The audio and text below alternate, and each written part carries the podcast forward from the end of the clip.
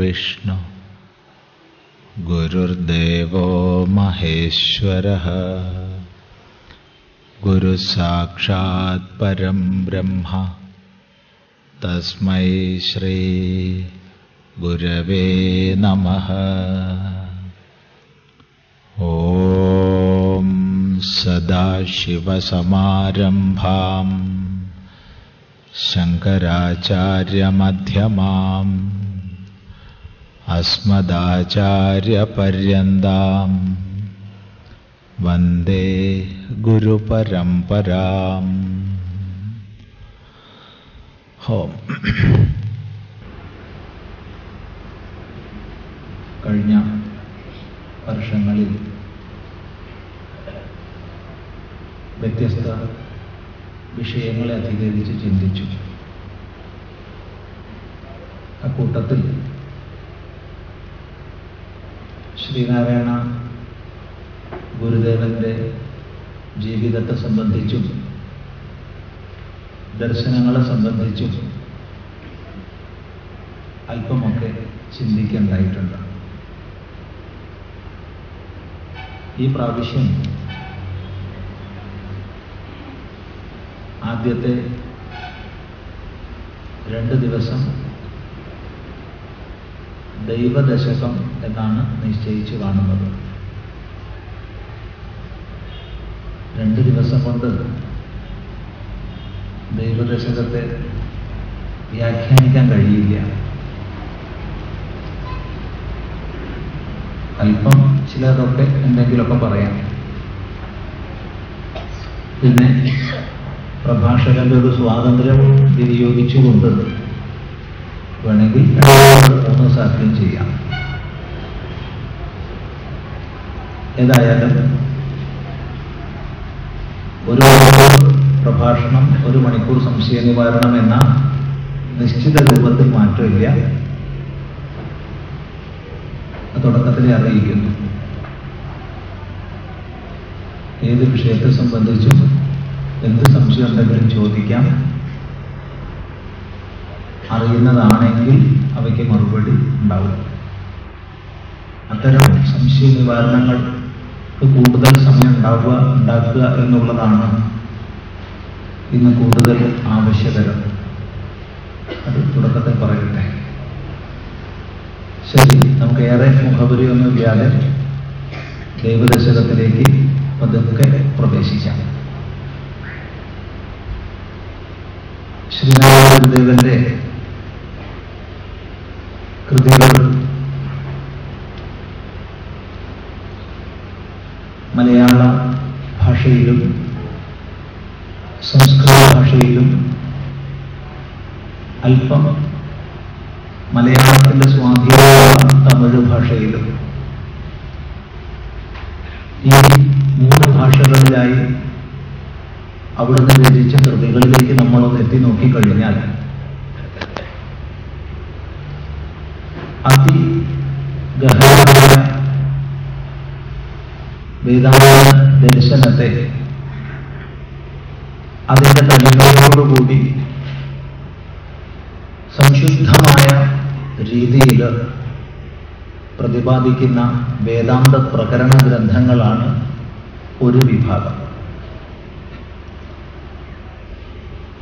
ആ വേദാന്ത പ്രകരണ ഗ്രന്ഥങ്ങളിൽ തന്നെ അതിനിഗൂഢമായ വൃത്തിജ്ഞാന പ്രക്രിയയെ വിശദീകരിക്കുന്ന അദ്വൈത ദീപിക. നമ്മൾ ഒന്നാമത് എടുത്തു പറയേണ്ട കൃതിയാണ്. അതിൽ അതൊരു പ്രക്രിയാ ഗ്രന്ഥമാണ് വേദാന്തത്തിലെ. ഉയർന്ന പഠനത്തിന് വിനിയോഗിക്കേണ്ടുന്ന പ്രക്രിയാ ഗ്രന്ഥം. സാമാന്യമായി വേദാന്ത ദർശനം ആ വേദാന്ത ദർശനത്തിന്റെ അടിസ്ഥാനത്തിലുള്ള സാമൂഹിക വീക്ഷണം ഇവയെ സമഞ്ജസമായി സമ്മേളിപ്പിച്ചതാണ് ആത്മോപദേശ ശതകത്തിൽ. യോഗ സാധനയുടെ പരിപക്വ സ്ഥിതിയിൽ ക്രമികമായി സമ്പാദിക്കപ്പെടുന്ന ചിത്തശുദ്ധിയിലൂടെ ഉയർന്ന് അദ്വൈത അനുഭൂതിയുടെ പരമമായ സാക്ഷാത്കാരത്തിലേക്ക് ഉയരുന്ന വിവിധ ഘട്ടങ്ങളെ ദശകങ്ങളായി അവതരിപ്പിച്ചതാണ് ദർശനമാലയിൽ. ഈ മൂന്നെണ്ണയുടെ പ്രൗഢ ഗ്രന്ഥങ്ങളുടെ കൂട്ടത്തിൽ നമ്മൾ ആദ്യം എടുത്തു പറയണം. ഇനി ഈ പ്രൗഢഗ്രന്ഥങ്ങളിലെ വേദാന്താശയങ്ങളെ സൂത്രഭാഷയിൽ ഗുരുദേവൻ വിരചിച്ചിട്ടുണ്ട് വേദാന്ത സൂത്രം എന്ന പേരിൽ. ഇങ്ങനെയുള്ള അത്യന്ത പ്രൗഢതമങ്ങളായ വേദാന്ത ഗ്രന്ഥങ്ങൾ കൂടാതെ സുലളിതങ്ങളായ വേദാന്ത വിചാര ഗ്രന്ഥങ്ങളും ഗുരുദേവൻ നമുക്ക് തന്നിട്ടുണ്ട്. ആ കൂട്ടത്തിലാണ് ദൈവദശകമൊക്കെ ഉൾപ്പെടുത്തേണ്ടത്. ഇങ്ങനെയുള്ള വേദാന്ത ഗ്രന്ഥങ്ങൾ ഒരു ഭാഗത്ത്. തീർത്തും ധർമ്മത്തെ ബോധിപ്പിക്കുന്ന എന്താണ് ധർമ്മം? ധർമ്മത്തിന്റെ സനാതനവും കാലികവുമായ വിശേഷതകൾ എന്തൊക്കെയാണ്? ഇവയെ വ്യക്തമായി പ്രതിപാദിക്കുന്ന ഗ്രന്ഥങ്ങൾ വേറെയുണ്ട്. ഗുരുദേവൻ സ്വയം വിരചിച്ച ഗ്രന്ഥങ്ങളും ഗുരുദേവൻ പറഞ്ഞു കൊടുത്ത് ശിഷ്യന്മാർ എഴുതിയെടുത്ത ഗ്രന്ഥങ്ങളും.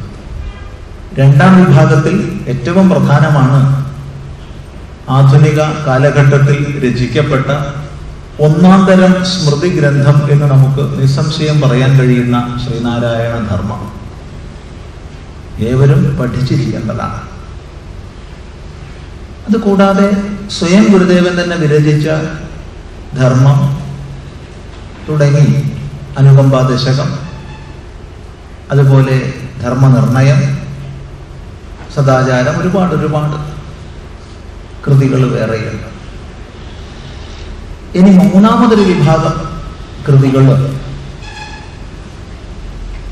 വ്യത്യസ്ത ദേവീ ദേവന്മാരെ സ്തുതിക്കുന്ന സ്തോത്രങ്ങളാണ്. ശിവപരമായും കൃഷ്ണപരമായും ശക്തിപരമായും ഒക്കെയുള്ള സുബ്രഹ്മണ്യപരമായും ഒക്കെയുള്ള കീർത്തനങ്ങൾ. ഈ കീർത്തനങ്ങളിലൂടെ നമ്മളൊന്ന് എത്തി നോക്കുമ്പോൾ ഭഗവാൻ ഭാഷ്യകാരന്റെ ശങ്കരാചാര്യ സ്വാമികളുടെ കീർത്തനങ്ങളുമായി വളരെ നമുക്കൊരു സമാനത മനസ്സിലാക്കാൻ കഴിയുന്ന ആശയം ഏത് ദേവനെയോ ദേവിയെയോ സ്തുതിക്കുകയാവട്ടെ അതെല്ലാം ചെന്ന് പര്യവസാനിക്കുന്നത് അദ്വൈതത്തിലാണ്. അത് ശങ്കര കൃതികളിലും ഗുരുദേവ കൃതികളിലും ഒരുപോലെയാണ്. അത്ഭുതകരമായ സമാനതയാണ്. വ്യത്യസ്ത ദേവന്മാരെയും ദേവിയൊക്കെ സ്തുതിക്കുകയായിരിക്കും പക്ഷെ എല്ലാം ചെന്ന് പര്യവസാനിക്കുന്നത് അല്ലെങ്കിൽ സമന്വയിക്കുന്നത് അദ്വൈത സാക്ഷാത്കാരത്തിലേക്ക് അദ്വൈത ദർശനത്തിലേക്കാണ്. അതുപോലെ തന്നെ അവിടുത്തെ കൃതികളെ ബ്രഹ്മവിദ്യ പഞ്ചകം തുടങ്ങിയ ശുദ്ധ സംസ്കൃത ഭാഷയിലുള്ള കൃതികൾ ഇനി മലയാളത്തിൽ വിരചിക്കപ്പെട്ട കൃതികൾ നമ്മൾ സംസ്കൃതത്തിലേക്ക് ഭാഷാന്തരം ചെയ്തു എന്ന് വെക്കുക ശാങ്കര കൃതികളുടെ കൂട്ടത്തിൽ വെച്ചാൽ ഒരാൾക്കും വേർതിരിക്കാനാവില്ല. അത്ര അദ്വൈത ദർശനപരങ്ങളാണ് ഗുരുദേവ കൃതികൾ ഓരോന്നും.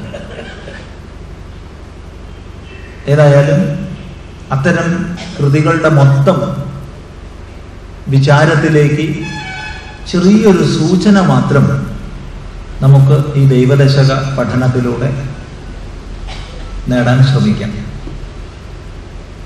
വിസ്തരിച്ച വ്യാഖ്യാനം സാധ്യമല്ല. ഒരു ഒരു ഇരുപത് മണിക്കൂർ ഉണ്ടെങ്കിൽ നമുക്ക് സാമാന്യം ഒന്ന് വ്യാഖ്യാനിക്കാം. ദൈവദശകം. ഇവിടെ അതില്ലല്ലോ. രണ്ട് മണിക്കൂർ രണ്ട് മണിക്കൂറുകൊണ്ട് എന്താ സാധിക്കുക അറിയില്ല അങ്ങനെ ചെറുതായിട്ടൊന്ന് എത്തി നോക്കാം.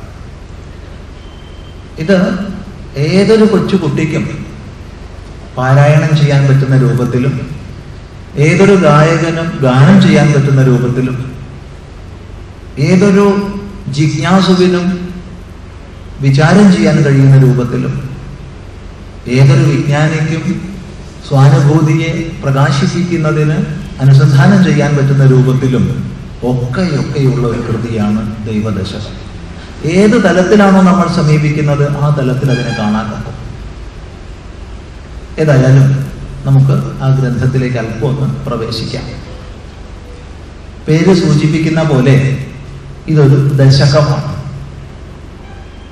ദശകം. എന്ന് പറഞ്ഞാൽ ദശം ഉള്ളത്. ദശം എന്തിലുണ്ടോ അത്. പത്ത് എന്തിലുണ്ടോ അത്. അതായത് പത്ത് ശ്ലോകങ്ങളിൽ നിബന്ധിക്കപ്പെട്ടത്. പത്ത് ശ്ലോകങ്ങളിൽ നിബന്ധിക്കപ്പെട്ടതായതുകൊണ്ട് ഇതിന്റെ പേര് ദശകം. എന്ത് ദശകമാണിത്? ദൈവദശകമാണിത് ദൈവത്തെ സംബന്ധിക്കുന്ന ദശകമാണ്. എന്നല്ല ഈ കൃതിയുടെ ആദ്യ ശബ്ദം ദൈവശബ്ദമാണ്. ആദ്യ ശബ്ദം ദൈവശബ്ദമാണ്. അതുകൊണ്ട് ദൈവദശകം. ഇതിന്റെ മൊത്തം പ്രതിപാദ്യം ദൈവതത്വ വിചാരമായതുകൊണ്ട് ദൈവദശകം. എന്താണ് ദൈവശബ്ദം കൊണ്ട് നാം ഗ്രഹിക്കേണ്ടത്? നോക്കൂ ദേവ എന്നും ദൈവ എന്നും സമാനാർത്ഥത്തിൽ പ്രയോഗിക്കാവുന്ന ശബ്ദങ്ങളാണ്. ദേവശബ്ദത്തെ സ്വാർത്ഥത്തിൽ അണു ചേർത്ത് കഴിഞ്ഞാൽ ദൈവ എന്നാക്കി മാറ്റാം. അർത്ഥഭേദം വരാതെ ശബ്ദഭേദം വരുത്താനുള്ള ഒരു പ്രത്യയമാണ് ആണ് പ്രത്യയം. അപ്പോ ദേവശബ്ദത്തിന് എന്താണോ അർത്ഥം അതേ അർത്ഥമാണ് ദൈവശബ്ദത്തിന്. ദേവശബ്ദത്തിന് കൂടെ സ്വാർത്ഥത്തിൽ അണു വന്നാൽ ദൈവമാവും. ഇതിന്റെ അധികം വ്യാകരണ വശങ്ങളിലേക്ക് ഇപ്പൊ കടക്കണില്ല സൂചിപ്പിച്ചു മാത്രം. അപ്പൊ എന്താണ് ദൈവശബ്ദത്തിന് അർത്ഥം എന്ന് ചോദിച്ചാൽ എന്താണോ ദേവശബ്ദത്തിന്റെ അർത്ഥം അത് തന്നെ എന്നാ മറുപടി. അപ്പൊ ചോദ്യം എന്താ ദേവശബ്ദത്തിന്റെ അർത്ഥം? നിരുക്തകാരൻ യാസ്ക മഹർഷി വ്യക്തമായി പറഞ്ഞു തരും ദ്യോതനാദുവ ദീപനാദുവ ദാനാദ്വ ദിവിഭവോവ ദേവ. നാലർത്ഥങ്ങളാണ് ദേവശബ്ദത്തിന് വേദശബ്ദങ്ങളുടെ അർത്ഥത്തെ ഉപദേശിക്കുന്ന യാസ്ക മഹർഷി നിർദ്ദേശിക്കുന്നത്. ഒന്ന് ദ്യോതന വാ. ദ്യോതനം കൊണ്ടും ദീപനാദ് വാ ദീപനം കൊണ്ടും ദാനാദ് വാ ദാനം കൊണ്ടും ദിവിഭവോ വാ ദ്യോവിൽ ഭവിച്ചവൻ എന്നതുകൊണ്ടും ദേവൻ എന്ന് പറയാം എന്നാണ് യാസ്കന്റെ വാക്യത്തിന്റെ അർത്ഥം. അതായത് പ്രകാശിപ്പിക്കുന്നവനാരോ അവൻ. ആണ് ദ്യോതിപ്പിക്കുന്നത് കൊണ്ട് ദേവൻ എന്ന് പറഞ്ഞാൽ അർത്ഥം. പ്രകാശിപ്പിക്കുന്നവനാരോ അവൻ ദേവൻ. എന്തിനെ പ്രകാശിപ്പിക്കുന്നവൻ? എല്ലാ പ്രപഞ്ച പ്രതിഭാസങ്ങളെയും പ്രകാശിപ്പിക്കുന്നവൻ. ഉപനിഷത്തിൽ തമേവ ഭാന്തം അനുഭാതി സർവം തസ്യ ഭാഷ സർവമിതം വിഭാതി. അതിന്റെ പ്രകാശത്താൽ എല്ലാം അനുപ്രകാശിക്കുന്നു. അതിന്റെ പ്രകാശത്താൽ എല്ലാം അനുപ്രകാശിക്കുന്നു. തസ്യ ഭാഷ സർവമിതം വിഭാതി. അതിന്റെ പ്രകാശം കൊണ്ട് ഇതെല്ലാം വിസ്പഷ്ടം പ്രകാശിക്കുന്നു. ഞാനുണ്ട് നീയുണ്ട് അതുണ്ട് ഇതുണ്ട് എന്ന് നമ്മൾ എന്തിനെ എന്തിനെ പറയുന്നുണ്ടോ അതിന്റെ എല്ലാം പിന്നിലുള്ള ഉണ്മ എല്ലാത്തിനെയും പ്രകാശിപ്പിക്കുന്ന എല്ലാത്തിനെയും നിലനിർത്തുന്ന സത്തയ്ക്കാണ് നമ്മൾ ദ്യോതിപ്പിക്കുന്നത് എന്ന അർത്ഥത്തിൽ ദേവശബ്ദം വിനിയോഗിക്കുക. വളരെ ശ്രദ്ധേയമായൊരു മന്ത്രം. സംഹിതയിലും ആരണ്യത്തിലും ഉപനിഷത്തിലും ആവർത്തിക്കപ്പെടുന്നുണ്ട്. സംഹിതയിലും ആരണ്യകത്തിലും ഉപനിഷത്തിലും ഒരുപോലെ ആവർത്തിക്കുന്ന ഒരു മന്ത്രമുണ്ട്. ഏന സൂര്യസ്തപതി തേജസേദ്ധോ നാ വേദവിം മനുതേ തം ബൃഹന്തം എന്ന്. വളരെ പ്രധാനപ്പെട്ട ഒരു മന്ത്രമാണിത്. ഏന സൂര്യസ്തപതി തേജസിദ്ധ നാ വേദവിന്മനുതേ തം ബൃഹന്തം. എന്തിനാലാണ്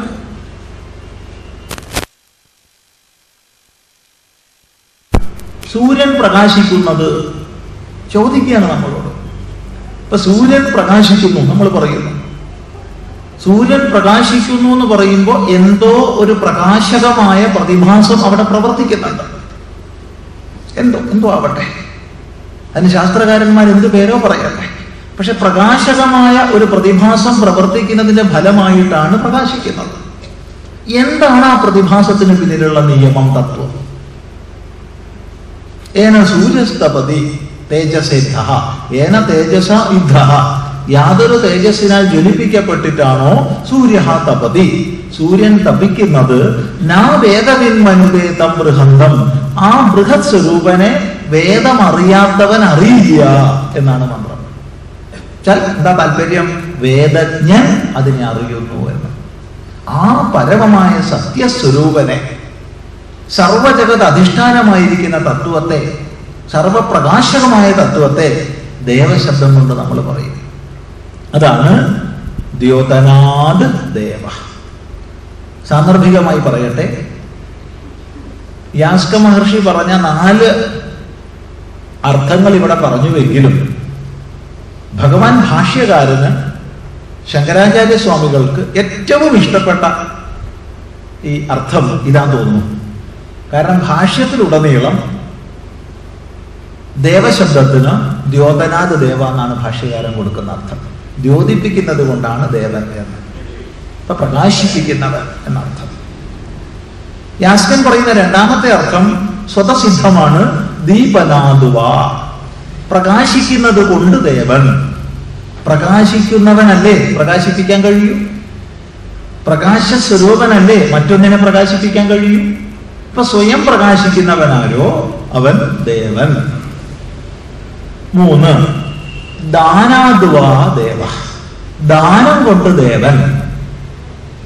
എല്ലാത്തിനും എല്ലാ മഹിമയെയും ദാനം ചെയ്തവനാര്?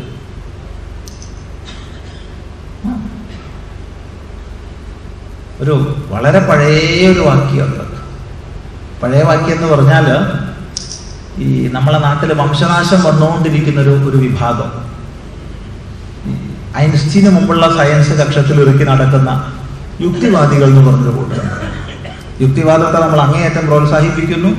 യുക്തിവാദം വേണം. യുക്തിവാദമാണ് എപ്പോഴും വേണ്ടത് എന്നുള്ള പക്ഷമാണ് ഓരോ വേദാന്തിക്കും.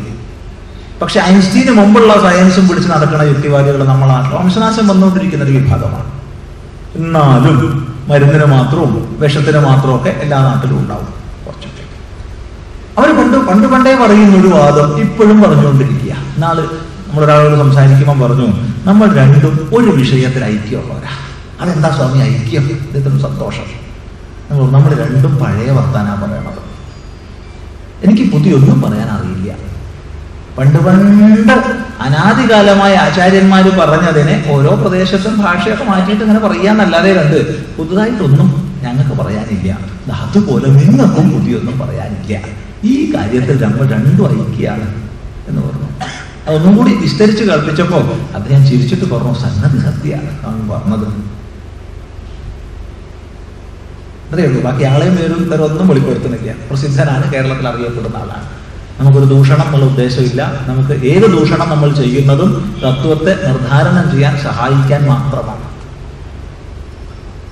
ഇത് പറയാൻ കാരണം ഇവർ ദൈവം ദേവൻ ദൈവവിശ്വാസം ഭക്തി എന്നൊക്കെ പറയുമ്പോൾ ഒട്ടനെ പറയുന്ന വ്യാഖ്യാനം അതാണ് പഴയതെന്ന് പറഞ്ഞത്. ഈ പ്രകൃതി ശക്തികളെ കണ്ട് ഭയപ്പെട്ട മനുഷ്യർ പല ദൈവങ്ങളെ പ്രാർത്ഥിക്കാൻ തുടങ്ങിയതാണ്. ഇടിമിന്നലിൽ കണ്ടും കേട്ടും പേമാരി അനുഭവിച്ച് കൊടുങ്കാറ്റ് അനുഭവിച്ച് ഉരുൾപൊട്ടൽ അനുഭവിച്ച് എന്ന് വേണ്ട പ്രകൃതിയിലെ പലവിധ പ്രതിഭാസങ്ങളെ കണ്ട് ഭയപ്പെട്ട മനുഷ്യൻ തനിക്ക് ഉപരിയുള്ള ഒരു ശക്തിവിശേഷത്തെ സങ്കല്പിച്ച് പ്രാർത്ഥിക്കാൻ തുടങ്ങി. അവിടെ നിന്നാണ് ഭക്തി ആവിർഭവിക്കുന്നത്. ദൈവം എന്നൊരു സങ്കല്പം തന്നെ വരുന്നത് മനുഷ്യന്റെ ഭയപ്പാടിൽ നിന്നാണ് എന്നാണ് ഈ പണ്ട് പണ്ടേ പ്രസംഗിച്ചു പോരുന്നതും ഇന്നും ആവർത്തിച്ചു പോരുന്നതും. നാരദ മഹർഷി തന്റെ ഭക്തിസൂത്രത്തിൽ ഒരിടത്ത് പറയുന്നുണ്ട് തസ്യാഹ ജ്ഞാനമേവ സാധനം വിദ്യേകേ എന്ന്. നാരദന്റെ ശിവാനുശാസനം എന്ന പ്രസിദ്ധമായ ഭക്തിസൂത്രത്തിലെ ചെറിയൊരു സൂത്രമായി പറഞ്ഞത് തസ്യാഹ ജ്ഞാനമേവ സാധനം ഇത്യേകേ. ഭക്തി ഉണ്ടാവുന്നതിന് ജ്ഞാനമാണ് സാധനം എന്നാണ് ചില ആചാര്യന്മാരുടെ അഭിപ്രായം. എന്ന് ഇപ്പൊ ചില ആചാര്യന്മാരുടെ അഭിപ്രായം എന്ന് പറഞ്ഞാൽ തനിക്കും അത് സമ്മതമാണെന്നർത്ഥം. കാരണം തനിക്ക് സമ്മതമല്ലാത്തത് ഒരാചാര്യനും ഉദ്ധരിക്കില്ല. അഥവാ ഉദ്ധരിച്ചാൽ തൊട്ടടുത്ത് തന്നെ അതിനെ എതിർക്കും. ഇതാണ് ശാസ്ത്ര സമ്പ്രദായം. അങ്ങനെ എതിർത്തിട്ടില്ല നാരദൻ ഇതിനെ? ഈ പറഞ്ഞ പക്ഷത്തെ. അതുകൊണ്ട് ഈ പറഞ്ഞ പക്ഷം നാരദനും സ്വീകാര്യമാണ് എന്താ പക്ഷം? തസ്യാഹ ജ്ഞാനമേവ സാധനം ഇത്യേകേ. ഭക്തി ഉണ്ടാകുന്നതിന് ജ്ഞാനം സാധനമാണ് എന്ന് ചില ആചാര്യന്മാർ അഭിപ്രായപ്പെടുന്നു എന്ന്. അതായത് ഈ പ്രപഞ്ചത്തെ നിരീക്ഷിക്കുന്ന നമ്മൾ അത്ഭുതകരമായ ഒരു പാരസ്പര്യത്തെ ഇവിടെ കാണുന്നു. അത്യത്ഭുതകരമായ ഒരു നിയമത്തെ നമ്മൾ ഇവിടെ കാണുന്നു. വ്യത്യസ്ത ഘടകങ്ങളെ ചേരുമ്പടി ചേർത്ത് വെച്ച് ഇതിനെ മുഴുവൻ ക്രമീകരിച്ച് നിലനിർത്തുന്ന ഒരു നിയമവ്യവസ്ഥയെ നാം കാണുന്നു. വൈവിധ്യപൂർണങ്ങളായ കാര്യങ്ങൾക്കൊക്കെ തന്നെ നമ്മൾ അടിസ്ഥാനപരമായ ഉണ്മയാകുന്ന കാരണത്തെ കാണുന്നു. ഒരു വ്യക്തി ശരീരത്തിലേക്ക് നോക്കിയാലും ഒരണു കണത്തിലേക്ക് നോക്കിയാലും ഈ സമഷ്ടി പ്രപഞ്ചത്തിലേക്ക് നോക്കിയാലും അത്യത്ഭുതകരമായ ഒരു നിയമവ്യവസ്ഥയെ നമ്മൾ കാണുന്നു. വ്യത്യസ്ത ഘടകങ്ങളെ ചേർത്ത് കോർത്ത് ഒന്നായി നിർത്തുന്ന ഒരു നിയമക്രമത്തെ കാണുന്നു. ഇതെല്ലാം കാണുമ്പോ ഇതിന്റെ പിന്നിലുള്ള അമേയമായ ശക്തിവിശേഷത്തെ ഇതിന്റെ പിന്നിലുള്ള അമേയമായ നിയാമകത്വത്തെ നമ്മൾ തിരിച്ചറിയുകയും ആ തിരിച്ചറിവിൽ നിന്നാണ് ഭക്തി ഉണ്ടാവുകയും ചെയ്യുന്നത്. അല്ലാതെ ഭയത്തിൽ നിന്നല്ല ഭക്തി. തിരിച്ചറിവിൽ നിന്നാണ് ഭക്തി എന്ന് നാരദ മഹർഷി പറയും. ഇവിടെ ദാനാദ്വാ. ദാനം ചെയ്യുന്നത് കൊണ്ടാണ് ദേവൻ എന്ന് പറയുന്നത് എന്ന് പറയുമ്പോൾ ഇതാണ് നമ്മൾ മനസ്സിലാക്കേണ്ടത്. എല്ലാ ഘടകങ്ങൾക്കും എല്ലാ മഹത്വത്തെയും ദാനം ചെയ്തിട്ടുള്ളവൻ ആര്? എന്ത് പേര് വേണമെങ്കിൽ വിളിച്ചോളൂ. ദൈവം എന്ന് വിളിക്കാൻ മടിയുള്ളവർ ദൈവം എന്ന് വിളിക്കണ്ട. പക്ഷേ എന്തെങ്കിലും ഒരു പേരിൽ അല്ലെങ്കിൽ എന്തെങ്കിലും ഒരു ഭാവത്തിൽ ആ ഒരു തത്വത്തെ അംഗീകരിച്ചേ മതിയാവൂ ബുദ്ധിയുള്ളവർക്ക്. അസ്ഥിയവ യ അപാരശക്തി യശേച്ഛയാ വർത്തതയേവ വിശ്വം എന്ന് ആചാര്യന്മാർ പറഞ്ഞു. യാതൊരു ശക്തിവിശേഷത്തിന്റെ ഇച്ഛയാലാണോ ഇതെല്ലാം നടക്കുന്നത്? അങ്ങനെയൊന്നുണ്ട്. ഈശ്വര വിശ്വാസികൾ ഈശ്വരൻ എന്ന് അതൊരു വിളിക്കേണ്ട. നമുക്ക് യാതൊരു നിർബന്ധമില്ല ദൈവത്തിന് ഇന്ന പേര് വിളിച്ചോളണമെന്നോ ഇന്ന പേരിൽ വിളിക്കപ്പെടുന്ന ദൈവമേ ദൈവമുള്ളൂന്നോ ആ പേരിൽ വിളിക്കുന്ന വിളിച്ച് പ്രാർത്ഥിക്കുന്നവനെ ഈ പേരിൽ വിളിച്ച് പ്രാർത്ഥിക്കുന്നവനിലേക്ക് കൺവേർട്ട് ചെയ്യണമെന്നോ ഒന്നും നമുക്ക് താല്പര്യമില്ല.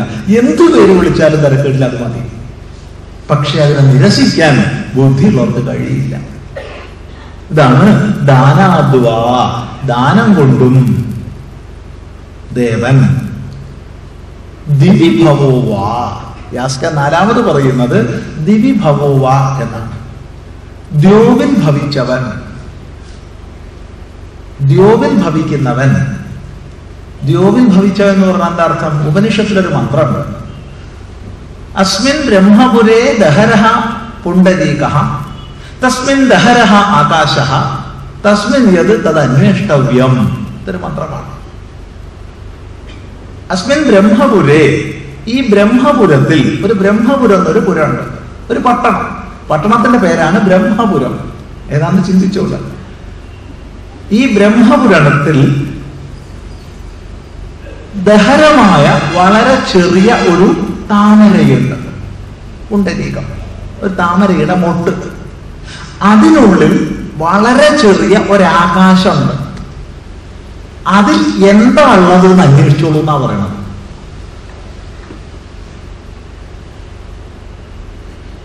ശ്രദ്ധിക്കുക. ഇവിടെ ബ്രഹ്മപുരം എന്ന് പറഞ്ഞത് ശരീരത്തെയാണ്. വളരെ ചെറിയൊരു താമരയുടെ മുട്ടെന്ന് പറഞ്ഞത് ഹൃദ്ദേശത്തെയാണ് അതിൽ ചിത്തം എന്ന് നമ്മൾ കൽപ്പിക്കുന്ന അന്തക്കരണത്തിന്റെ അത് നിഗൂഢ ബലത്തെയാണ് സൂക്ഷ്മമായ ആകാശം എന്ന് പറഞ്ഞത്. അതിൽ എന്താ ഉള്ളത് എന്ന് അന്വേഷിച്ചോളൂ എന്നാണ് ഉപനിഷത്ത് പറയണത് ആ അന്വേഷണമാണ് ആത്മീയ സാധന. അപ്പോ ആകാശത്തിൽ ഭവിക്കുന്നവൻ ആകാശത്തിൽ വസിക്കുന്നവൻ ദേവൻ. ഇങ്ങനെയൊക്കെ ദേവശബ്ദത്തിന് അർത്ഥം. ഈ ദൈവത്തെ സംബന്ധിക്കുന്ന ദേവനും ദൈവവും തന്നെ നേരത്തെ പറഞ്ഞു. ഈ ദൈവത്തെ സംബന്ധിക്കുന്ന പത്ത് ശ്ലോകങ്ങൾ ലളിത സുന്ദരങ്ങളായ അതേ സമയത്ത് ക്രമികമായി ചിന്തിച്ചു പോയാൽ നിഗൂഢമായ വേദാന്ത തത്വത്തിലേക്ക് നമ്മളെ ഉയർത്തുന്ന ക്രമത്തിൽ ഗുരുദേവൻ വിരചിച്ചതും അവിടെ താൻ പരിപാലിച്ചു പോന്ന കൊച്ചു മക്കളെ പഠിപ്പിക്കുന്നതിന് ഉദ്ദേശിച്ച് വിരചിച്ചതും ആയ കൃതിയാണ് ഈ ദൈവ ദശകം ഏറെ മുഖപുര ആവശ്യമില്ല നമുക്കങ്ങ് പ്രവേശിക്കാം. ഒന്നാമത്തെ ശ്ലോകം. നേരത്തെ സൂചിപ്പിച്ചു പാടാൻ കഴിവുള്ളവർക്ക് സുന്ദരമായി പാടാൻ കഴിയുന്നതാ പറഞ്ഞു നമ്മൾ പാടി അതുങ്ങളൊക്കെ നിന്ന് ഓടിയിട്ട് ഈ പ്രദേശത്ത് എവിടെയും നിൽക്കില്ല. അവിടെ നമുക്ക് പറയാനേ ഒക്കൂ. പാടാൻ കഴിയില്ല. പാടാൻ കഴിയുന്നവർ സുന്ദരമായിട്ട് ഇത് പാടി കേൾപ്പിക്കും പക്ഷെ ഈ പാടി കേൾപ്പിക്കുന്നവർ ചിലരൊക്കെ പാടുമ്പോൾ ഈ അക്ഷരങ്ങളെയൊക്കെ വല്ലാതെ കൊല്ലുന്നത് സഹിക്കാൻ പറ്റാത്തൊരു ഒരു ഒരു വിഷമാണ് പത് അങ്ങനെ ഉണ്ട് ചില കാസറ്റുകളിലൊക്കെ ഇതിന്റെ ഇത് പാടി കേട്ടിട്ടുണ്ട്.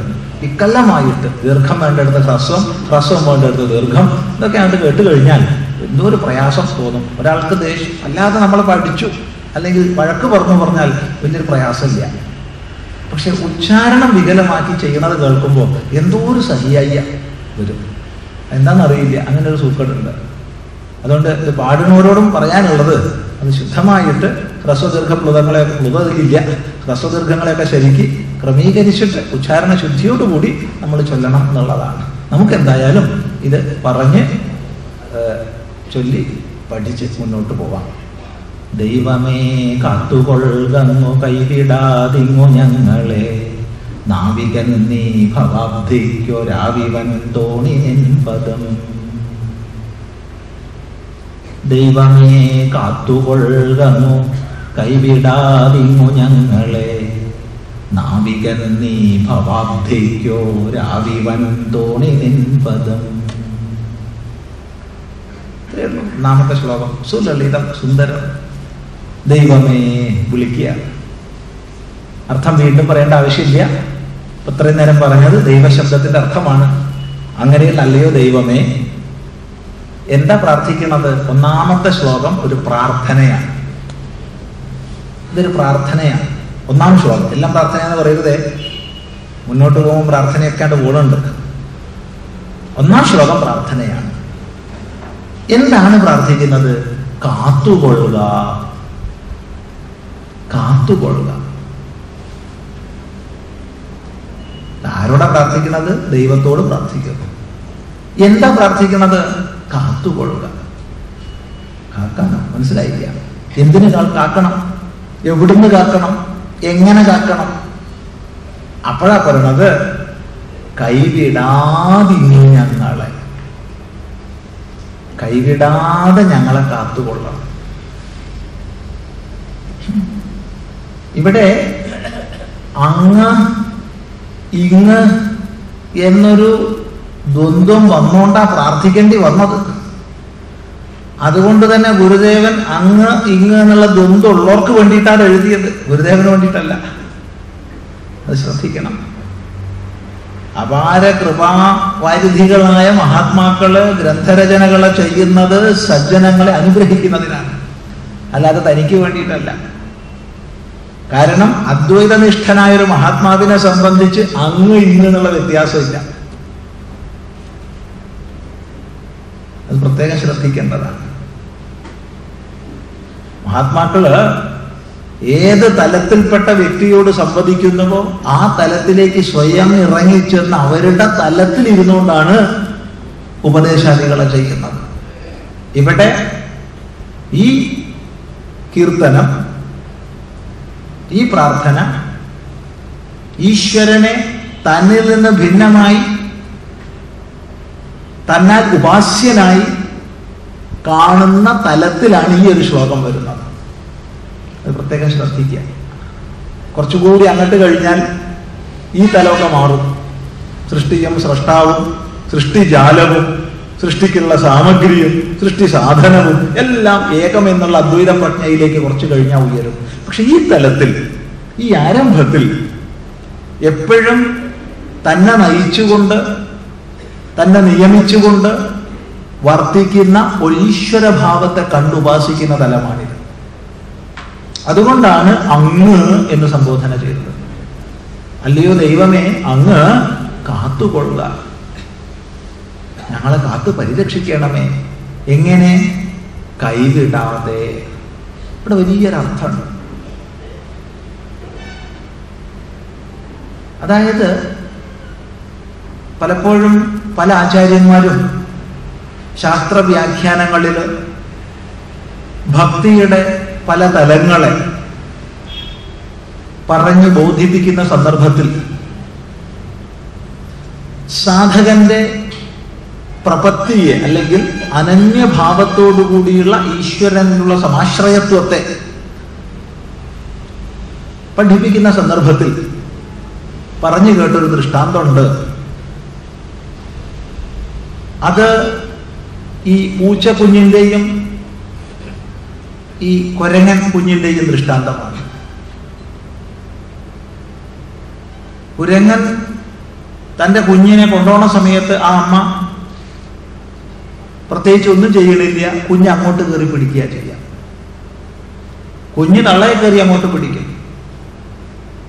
ഈ അമ്മ ഉയരങ്ങളിൽ നിന്ന് ഉയരങ്ങളിലേക്ക് ചാടി വേഗത്തിൽ അങ്ങനെ ഓടി പോവുകയും ചെയ്യും. കുഞ്ഞുണ്ടാവും അടിഭാഗത്ത്. അതാണ് ഒരു ദൃഷ്ടാന്തം. മറ്റൊന്ന് പൂച്ച തന്റെ കുഞ്ഞിനെ കൊണ്ടുപോകുന്ന ദൃഷ്ടാന്തമാണ്. പൂച്ചയുടെ വിഷയത്തിൽ കുഞ്ഞിനൊന്നും അറിയണ്ട. കുഞ്ഞു തള്ളയെ കയറി പിടിക്കുകയും വേണ്ട. തള്ള കുഞ്ഞിനെ കടിച്ചു കൊണ്ടുപോയിക്കോളും. ഈ ദൃഷ്ടാന്തം പല ആചാര്യന്മാരും പറഞ്ഞ് വ്യാഖ്യാനിച്ച് കേട്ടിട്ടുണ്ട്. പക്ഷേ ഇത് നേരിട്ട് കണ്ട സമയത്ത് ഈ ആചാര്യന്മാരുടെ കേട്ട ഒരു മുഴുവൻ ഓർമ്മയും നമ്മളിലൂടെ ഇങ്ങനെയാണ്ട് കടന്നു പോവുകയുണ്ടായി. കുറെ കൊല്ലങ്ങൾക്ക് മുമ്പുള്ള ഒരു ഓർമ്മയാണ്. ഒരു പത്ത് പത്ത് ഇരുപത്തിരണ്ട് കൊല്ലായി. ഒരു സ്ഥലത്ത്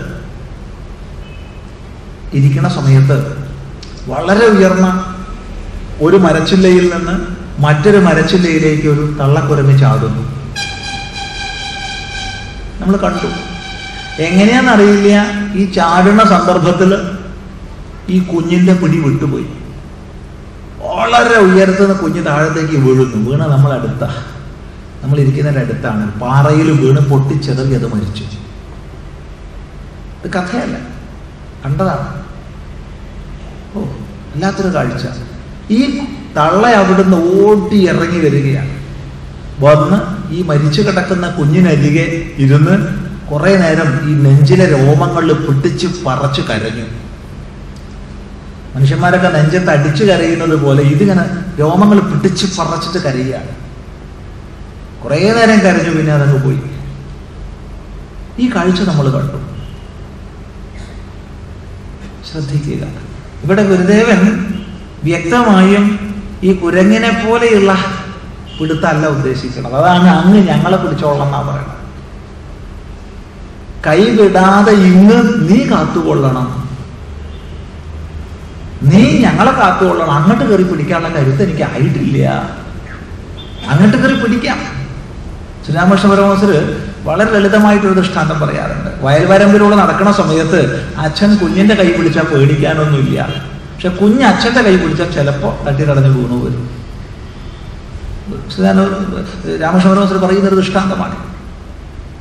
നമുക്കൊക്കെ അറിയുന്നതാണ്. ബലിഷ്ഠമായ അച്ഛന്റെ കൈകളിൽ സുരക്ഷിതമാണ് കുഞ്ഞിന്റെ ഗതി. പക്ഷെ കുഞ്ഞ് അങ്ങോട്ട് കയറി പിടിച്ചാലോ? മൃദുലമായി അതിന്റെ പിടി വിട്ടുപോകാൻ സാധ്യതയുണ്ട്. ഇവിടെ അതുകൊണ്ട് ദൈവത്തോട് പ്രാർത്ഥിക്കുന്ന എന്താ? ഞാൻ നിന്നെ കയറി പിടിച്ചോളാം എന്നല്ല നീ എന്നെ നല്ലോണം പിടിച്ചോളാം അതാണ്. കൈവിടാതെ ഇങ്ങ് ഞങ്ങളെ കാത്തുകൊള്ളണേ. കൈവിടരുത്. അങ്ങ് ഞങ്ങളെ മുറുക്കി പിടിച്ച് എന്നെ മുറുക്കി പിടിച്ചോളണം. ഞങ്ങളെ മുറുക്കി പിടിച്ചോളണം. അതെന്താ കാരണം? അത്രയ്ക്കധികം പ്രലോഭനങ്ങൾ നിറഞ്ഞ ചുറ്റുപാടാണ്. അധർമ്മത്തിന്റെ അസത്യത്തിന്റെ മേഖലകളിലേക്ക് നമ്മളെ ആകർഷിക്കുന്ന ഒരുപാട് ശക്തിവിശേഷങ്ങളുടെ മധ്യത്തിലാണ് നമ്മൾ ജീവിക്കുന്നത് എവിടെയും എവിടെയും പ്രലോഭനങ്ങളുടെ ആധിക്യം തന്നെയാണ്. ഇവയിലൊന്നും പെട്ടുപോവാതെ തന്റെ ജീവിത ലക്ഷ്യത്തിലേക്ക് ധർമ്മത്തിന്റെ മാർഗത്തിലൂടെ സഞ്ചരിക്കണമെങ്കിൽ ഭഗവാനെ അവിടുന്ന് മുറുക്കി ഞങ്ങളെ പിടിക്കണം. അതാണ്. ചിന്തിക്കുക. അതെന്തിനാ? എന്തിനാ ദൈവത്തോട് പ്രാർത്ഥിക്കുന്നത് ഇങ്ങനെ? പറയാണ് നാവികൻ നീ ഭവാബ്ധിക്ക് ഒരാവിവൻ തോണി നിൻപദം. നാവികൻ നീ ഇവിടെ രണ്ട് കൽപ്പനകൾ ഒരേപോലെ ചെയ്യാണ്. ഒന്നാമത്തെ കൽപ്പന നീ നാവികനാണ് ഈ ഭവാബ്ധിക്ക്.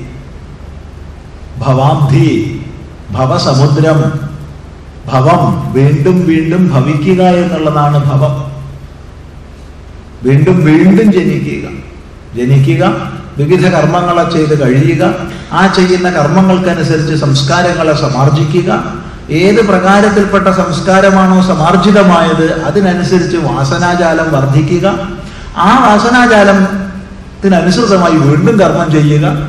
അങ്ങനെ കർമ്മം സംസ്കാരം വാസന എന്നുള്ള രൂപത്തിൽ കർമ്മചക്രം മുന്നോട്ട് പോകുന്ന സമയത്ത് ഈ സ്ഥൂല ശരീരത്തിന് കാരണഭൂതമായ പ്രാരബ്ധം ക്ഷയിച്ചാൽ മരിക്കുക. പക്ഷേ സൂക്ഷ്മ ശരീരത്തിൽ സഞ്ചിതമായ സംസ്കാരങ്ങളും വാസനകളും എങ്ങോട്ടും പോയിട്ടുമില്ല. അപ്പോഴോ അതിനനുസരിച്ച് വീണ്ടും ശരീരത്തെ സ്വീകരിക്കുക. ഇങ്ങനെ വീണ്ടും വീണ്ടും ദേഹസ്വീകരണം ചെയ്യേണ്ടി വരിക എന്നുള്ളതാണ് ഭവം. ഭവതി ഇതി ഭവ. വീണ്ടും വീണ്ടും ഭവിക്കുന്നു. ഈ ഭവത്തെ സംസാരത്തെ അബ്ധിയായിട്ട് കൽപ്പിച്ചു. അബ്ധി സമുദ്രം. എന്താ സമുദ്രത്തിന്റെ വിശേഷം? അഗാധമാണ്. അപാരമാണ്. തിരമാലകൾ നിറഞ്ഞതാണ്. ഒരുപാട് ഒരുപാട് ജന്തുക്കൾ നിറഞ്ഞതാണ്. ഇതെല്ലാം ഈ സംസാരത്തിനോട് ഉപമിക്കാവുന്നതാണ്. ഇതിനേക്കാളൊക്കെ ഉപരിയായിട്ട് മറ്റൊരു സവിശേഷതയും ഉണ്ടാകും. അങ്ങ് ചന്ദ്രന്റെ ഉപരിതലം വ്യക്തമായി കാണാൻ കഴിയുന്ന ദൂരദർശിനി കൊണ്ട് പോലും സമുദ്രത്തിന്റെ അറ്റം കാണാൻ കഴിയില്ല. ഭൂമി വർത്തുളമായത് കൊണ്ട്. പക്ഷേ നല്ലൊരു തോണിയും നല്ലൊരു തോണിക്കാരനും ഉണ്ടെങ്കിൽ നമുക്ക് അപ്പുറത്തേക്ക് പോവാം. ഈ സമുദ്രത്തിന്റെ മറുകരയ്ക്ക് പോവാം. സമുദ്രത്തിന് മറുകരയുണ്ട്. അങ്ങോട്ട് പോവുകയും ചെയ്യാം പക്ഷെ കാണില്ല. ഇതേപോലെ ഈ സംസാരത്തിന്റെ സ്വഭാവം. ശരിയായ ഗുരുനാഥനെ ശാസ്ത്രത്തെ സമാ സമാശ്രയിച്ചാൽ നമുക്കിതിന്റെ മറുകരയ്ക്ക് എത്താം. എത്തിയവര് കൃതാർത്ഥതയോടെ പറഞ്ഞിട്ടുണ്ട്. അവരുപദേശിച്ചതൊന്നും അദൃഷ്ടങ്ങളായ പരലോകത്തിലെ എന്തെങ്കിലും വിഷയങ്ങളെ അല്ല. മറിച്ച് സ്വാനുഭൂതിയുടെ നിറവിൽ നിന്ന് അവർ സ്വയം ജീവിതത്തിൽ അനുഭവിച്ച ആശയങ്ങളെയാണ് ലോകത്തിന് ഉപദേശിച്ചത്. ശ്രദ്ധിക്കുക. ഇത് ഈ സംസാരത്തിന്റെയും സ്വഭാവമാണ്. ഗുരുവെ ശാസ്ത്രത്തെ ആശ്രയിച്ച് ഇതിന്റെ മറുകരയിലേക്ക് എത്താം. അതുകൊണ്ട് ഇതെല്ലാ അർത്ഥത്തിൽ ചിന്തിച്ചാലും അതിന്റെ ആഴവും തിരമാലയും പരപ്പും ഏത് വിഷയം ചിന്തിച്ചാലും ഈ സമുദ്രം എന്നുള്ളതിനോട് ഉപമിക്കുന്നു ആചാര്യന്മാര് ഭവത്തെ ഭവാബ്ധി. ഈ ഭവാബ്ധിക്ക് നാവികൻ നീയാണ്. നാവികൻ. നൗ ആർക്ക് അധീനമോ അവൻ നാവികൻ. തോണി ആരുടെ അധീനതയിലാണോ അവനാണ് നാവികൻ. തോണിയെ നിയന്ത്രിക്കുന്നവൻ. അപ്പൊ സമുദ്ര തരണത്തിനാണല്ലോ തോണി. ഈ മഹാസമുദ്രത്തെ സംസാരമാകുന്ന മഹാസമുദ്രത്തെ മറുകരയിലേക്ക് നമ്മെ കടത്തിക്കുന്ന നാവികനാണ് നീ അതുകൊണ്ടാണ് ദൈവമേ കാത്തുകൊള്ളുക എന്ന് പ്രാർത്ഥിച്ചത്. ഈ കൽപ്പനയോടൊപ്പം മറ്റൊരു കൽപ്പന കൂടി പറയുകയാണ് ഗുരുദേവൻ. ഒരാവിവൻ തോണി നിൻപദം. ആവി വൻ തോണി വൻ തോണി കപ്പൽ ആവിവൻ തോണി ആവിക്കപ്പൽ ഇനിയിപ്പോ ഇക്കാലത്ത് ഭാവി കപ്പൽ മാറ്റി ഡീസൽ കപ്പൽ എന്നൊക്കെ പറയണച്ച പറഞ്ഞോണ്ട് ഒരു ഇല്ല ഗുരുദേവൻ ഇത് രചിക്കണ കാലത്ത് ആവി കപ്പൽ തന്നെ. വലിയൊരു ആവിക്കപ്പലാണ് നിന്റെ പദം. ഈ സമുദ്രത്തിന്റെ മറുകരയിലേക്ക് എത്തിക്കുന്ന ആവി കപ്പലാണ് നിന്റെ പദം. എന്താണ് ഇവിടെ പദം? പദം രണ്ടാവാം. ഒന്നുകിൽ നിന്റെ നാമം അല്ലെങ്കിൽ നിന്റെ പാദം. പാദവും പദമാണ് നാമവും പദമാണ്. ഇവിടെ ഗുരുദേവൻ എന്താ ഉദ്ദേശിച്ചത്? രണ്ടും ഉദ്ദേശിച്ചിട്ടുണ്ടാവും. നിന്റെ നാമം ഭഗവത് നാമം ഈശ്വരനാമം ഈശ്വരനാമം സംസാര സമുദ്രത്തിന്റെ മറുകരയിലേക്ക് നമ്മളെ നയിക്കുന്നതാണ്. സംശയമില്ല.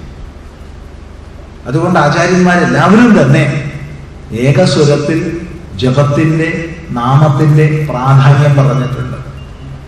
ഗീതാകാരൻ തന്നെ യജ്ഞാനാഞ്ജപ യജ്ഞോസ്മി എന്നൊക്കെ പറഞ്ഞത് ഓർമ്മിക്കുക. യജ്ഞങ്ങളുടെ കൂട്ടത്തിൽ ഉത്കൃഷ്ടതമമായ ജപയജ്ഞം ഞാനാകുന്നു എന്ന്. നാമമഹിമയാണത്. നാമത്തിൽ നാമി അന്തർഭവിച്ചിട്ടുണ്ട്. അത് ശ്രദ്ധിക്കുക. എന്താകുന്നു ഈ നാമം എന്ന് ചിന്തിക്കുന്ന സമയത്ത് തസ്യ വാചക പ്രണവ തുടങ്ങിയ പതഞ്ജലിയുടെ വാക്യങ്ങൾ അല്ലെങ്കിൽ ഓം ഇത്യേകാക്ഷരം ബ്രഹ്മ തുടങ്ങിയ ഗീതാവാക്യങ്ങൾ ഉപനിഷത് വാക്യങ്ങൾ നമുക്ക് അനുസന്ധാനം ചെയ്യാം. ഈ ഓങ്കാരമാകുന്ന നാമം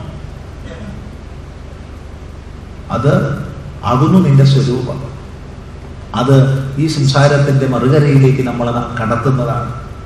അങ്ങനെയുള്ള കപ്പലാണ് നിന്റെ പദം നിന്റെ നാമം. അല്ലെങ്കിൽ നിന്റെ പാദം. ഭഗവത് പാദത്തെ സമാശ്രയിച്ചാൽ ഈ സംസാരത്തിന്റെ മറുകരയിലേക്ക് കടക്കാം. ചിന്തിക്കുക. ഒരിക്കൽ ഒരു മഹാത്മാവിനോട് തർക്കപ്പെടുവായ ഒരാൾ പറഞ്ഞു ഞാൻ ആരുടെയും കാൽ പിടിക്കാറില്ല. ഒരാവശ്യമില്ലാണ്ട് പറഞ്ഞു ഞാൻ ആരുടെയും കാൽ പിടിക്കാറില്ല. അദ്ദേഹം ചോദിച്ചു ഈ മഹാത്മാവ് ചോദിച്ചു അങ്ങിപ്പോ വളരെ വെയിലത്താണല്ലോ വന്നത്. അതും ആറ് കിലോമീറ്റർ ദൂരെ നിന്ന് നടന്നിട്ട് നട്ടുച്ചയ്ക്ക്. വല്ലാതെ കഷ്ടപ്പെട്ടിട്ടുണ്ടാവുമല്ലോ വെയിൽ കൊണ്ടിട്ട്. ഇല്ല. വെയിലൊന്നും അങ്ങനെ കൊണ്ടിട്ടില്ല. അതെന്താവോ? ഞാൻ കൊട ചൂടിയിരുന്നു. കൊടയുടെ എവിടെയാണ് പിടിച്ചത്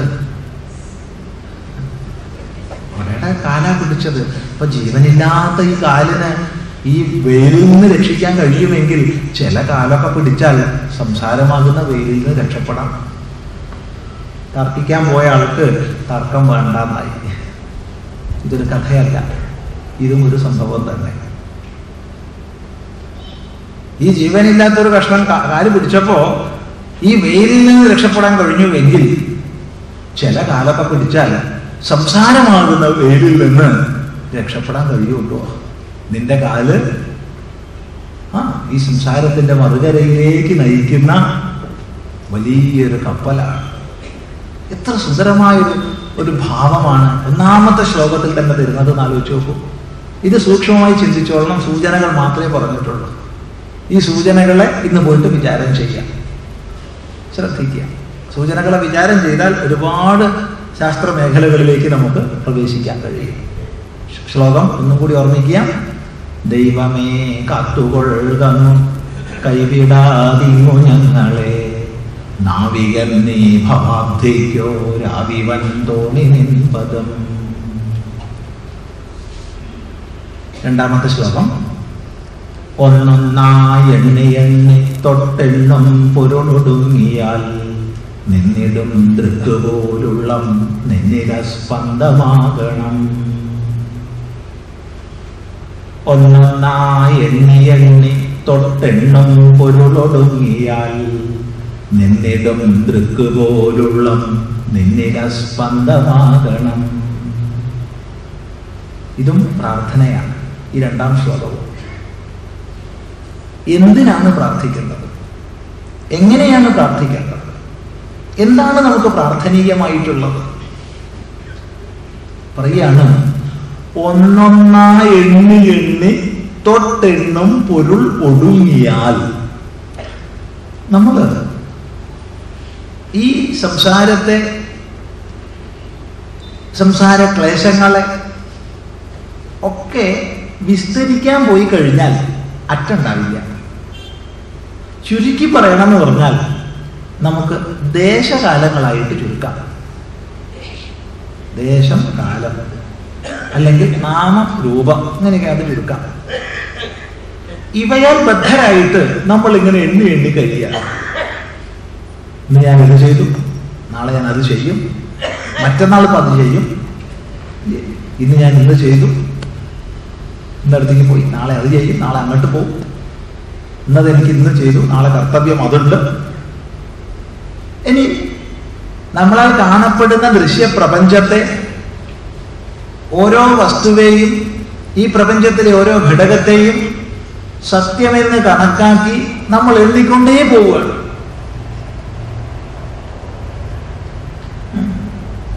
നിരന്തരം എണ്ണിക്കൊണ്ടിരിക്കുകയാണ് നമ്മൾ. ഈ കാണുന്നതൊക്കെ നമ്മുടെ മുമ്പിൽ സത്യമായി തന്നെയാണ് പ്രഭാസിക്കുന്നത് ഇതൊക്കെ ഉള്ളത് തന്നെയാണെന്ന് നമ്മൾ മാനിക്കുന്നുണ്ട്. അങ്ങനെ ഇതൊക്കെ ഉള്ളത് തന്നെയാണെന്ന് മാനിക്കുന്ന നമ്മൾ നിരന്തരം എണ്ണിക്കൊണ്ടേയിരിക്കുകയാണ്. നമ്മുടെ എണ്ണൽ തീരുന്നില്ല. പല മേഖലകളിൽ പലര് പലതായിരിക്കാം എണ്ണുന്നത് പക്ഷെ എണ്ണിക്കൊണ്ടേ പോവുകയാണ് എല്ലാവരും. ചിന്തിക്കുക. എപ്പോഴും എണ്ണലുകൾ വൈവിധ്യമുള്ളതാണ് അനേകത്തെ സൂചിപ്പിക്കുമ്പോഴാണ് എണ്ണലുകൾ വരുന്നത്. ഏകമാണ് സത്യം എന്നുള്ള തലത്തിൽ എണ്ണലുകളില്ല അവിടെ. അവിടെ എണ്ണുന്നവനും എണ്ണപ്പെടുന്നതും എന്ന ഭേദമില്ല. എന്നാൽ അനേകത്തിന്റെ വൈവിധ്യത്തിന്റെ ലോകത്തിൽ എണ്ണൽ നിരന്തരമുണ്ട്. ഈ എണ്ണലിന്റെ മേഖലകളിൽ ഒന്ന് മറ്റൊന്നിൽ നിന്ന് വിഭിന്നമാണ്. എല്ലാം ഭിന്നമാണ്. ഭിന്നമാർന്ന് നമ്മൾ എല്ലാത്തിനെയും കാണും. ദേവതയെ അന്വേഷിച്ച ദേവതയിലും ഭിന്നത കാണും. വിഷ്ണു എന്ന് വേറെ ശിവൻ എന്ന് വേറെ ബ്രഹ്മാവ് എന്ന് വേറെ ദേവി എന്ന് വേറെ ശക്തി എന്ന് വേറെ ഗണപതി എന്ന് വേറെ സുബ്രഹ്മണ്യൻ എന്ന് വേറെ ഇങ്ങനെ ദൈവങ്ങളുടെ ഒരു പട്ടിക നമുക്കുണ്ട്. ഇനി മനുഷ്യന്മാരെ കൂട്ടിയാൽ അവിടെയും നമ്മൾ എണ്ണായി മറ്റു ജന്തുക്കളെ കൂട്ടിയാൽ അവിടെയും എണ്ണായി ഗ്രഹങ്ങളെയും നക്ഷത്രങ്ങളെയും കൂട്ടി അവിടെയും നമ്മൾ എണ്ണായി എവിടെ എവിടെ വൈവിധ്യം ഉണ്ടോ അവിടെയൊക്കെ നമ്മൾ എണ്ണിക്കൊണ്ടേ പോകുന്നു. ഇതാണ് ഈ സംസാരത്തിന്റെ സ്വഭാവം. എന്നാൽ വിവേകത്തോടുകൂടി ശാസ്ത്രത്തിലേക്ക് ഗുരുപദേശത്തിലേക്ക് നമ്മൾ പോകുന്ന സമയത്ത് ഒന്നും കൂടി സ്പഷ്ടമായി പറഞ്ഞാൽ വേദാന്ത വിചാരത്തിലേക്ക് നമ്മൾ പ്രവേശിക്കുന്ന സമയത്ത് ഈ നാമരൂപാത്മകമായ പ്രപഞ്ചത്തിന്റെ വൈവിധ്യഭാവങ്ങളെല്ലാം കേവലം പ്രാതിഭാസികമാണെന്നും അഥവാ കേവലം വ്യാവഹാരികമാണെന്നും പരമാർത്ഥത്തിൽ ഈ ഭേദങ്ങൾ ഒന്നുമില്ലെന്നും വിചാരത്തിലൂടെ ഉപദേശ ശ്രവണത്തിലൂടെ നിരന്തര മനനത്തിലൂടെ പോരാ. അത് നൽകുന്ന ഏകാഗ്രതയുടെ പാരമ്യത്തിൽ നിരിധ്യാസത്തിലൂടെ സാക്ഷാത്കരിക്കുകയാണ്. യഥാ സൗമ്യ ഏകേന മൃത്പിണ്ടേന സർവം മൃണ്മയം വിജ്ഞാതം സ്യാത്. വാചാരംഭണം വികാരോ നാമധേയം മൃത്തികേത്തിയവ സത്യം. എത്ര ലളിതമായിട്ടാണ് ഋഷി ഉപദേശിച്ചിരുന്നത് അല്ലയോ സൗമ്യ അല്ലയോ പ്രിയദർശന നീ ശ്രദ്ധിക്കൂ. മൃണ്മയമായത് എന്തൊക്കെ ഉണ്ട് മണ്ണുകൊണ്ടുണ്ടാക്കിയ കലം മണ്ണുകൊണ്ടുണ്ടാക്കിയ പൂജ മണ്ണുകൊണ്ടുണ്ടാക്കിയ ചട്ടി മണ്ണുകൊണ്ടുണ്ടാക്കിയ പാത്രം. ഇതൊക്കെ വെവ്വേറെയാണ് ഇവയുടെ പ്രയത്നങ്ങളും വെവ്വേറെയാണ്. ഒരു പൂജയിൽ നമുക്ക് അരിയിട്ട് അടുപ്പത്ത് വെച്ച് തിളപ്പിച്ചുണ്ടാക്കാനൊന്നും വയ്യ. അത് കലത്തിൽ നമ്മൾ ചെയ്യും. കലത്തിൽ ചെടി കുഴിച്ചിട്ട് വളർത്താൻ വയ്യ. അത് വേറെ ചട്ടയിൽ ചെയ്യും. ഇങ്ങനെ വ്യത്യസ്തങ്ങളായ ധർമ്മങ്ങൾ വ്യത്യസ്തങ്ങളായ രൂപങ്ങൾ വ്യത്യസ്തങ്ങളായ ഭാവങ്ങളും നാമങ്ങളും ഇതാണ് മൃണ്മയത്തിനൊക്കെ ഉള്ളത്. പക്ഷേ ഹേ സൗമ്യ ഈ മൃണ്മയം ഉണ്ടല്ലോ വൈവിധ്യപൂർണമായത്. ഇതെല്ലാം ഒരു മൃത്തല്ലേ? ഒരു മണ്ണല്ലേ?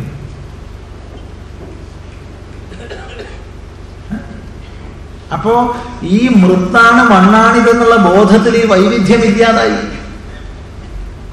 വൈവിധ്യം കേവലം ദർശനത്തിൽ മാത്രമേ ഉള്ളൂ എന്ന് അവിടെ ഉറച്ചു മനസ്സിലാക്കി. വൈവിധ്യം ഇല്ലെന്നല്ല പറഞ്ഞത്. വൈവിധ്യം വ്യാവഹാരികമാണ്. വൈവിധ്യം പാരമാർത്ഥികമല്ല. ഇതേപോലെ ഒരുപാട് ദൃഷ്ടാന്തങ്ങളിലൂടെ ഋഷി ഉപദേശിച്ചു തരും യഥാ സൗമ്യ ഏകേന നഖ നികൃന്ദനേന സർവം കാർഷ്ണായ സംവിജ്ഞാതം സ്യാത്. അല്ലേ സൗമ്യ?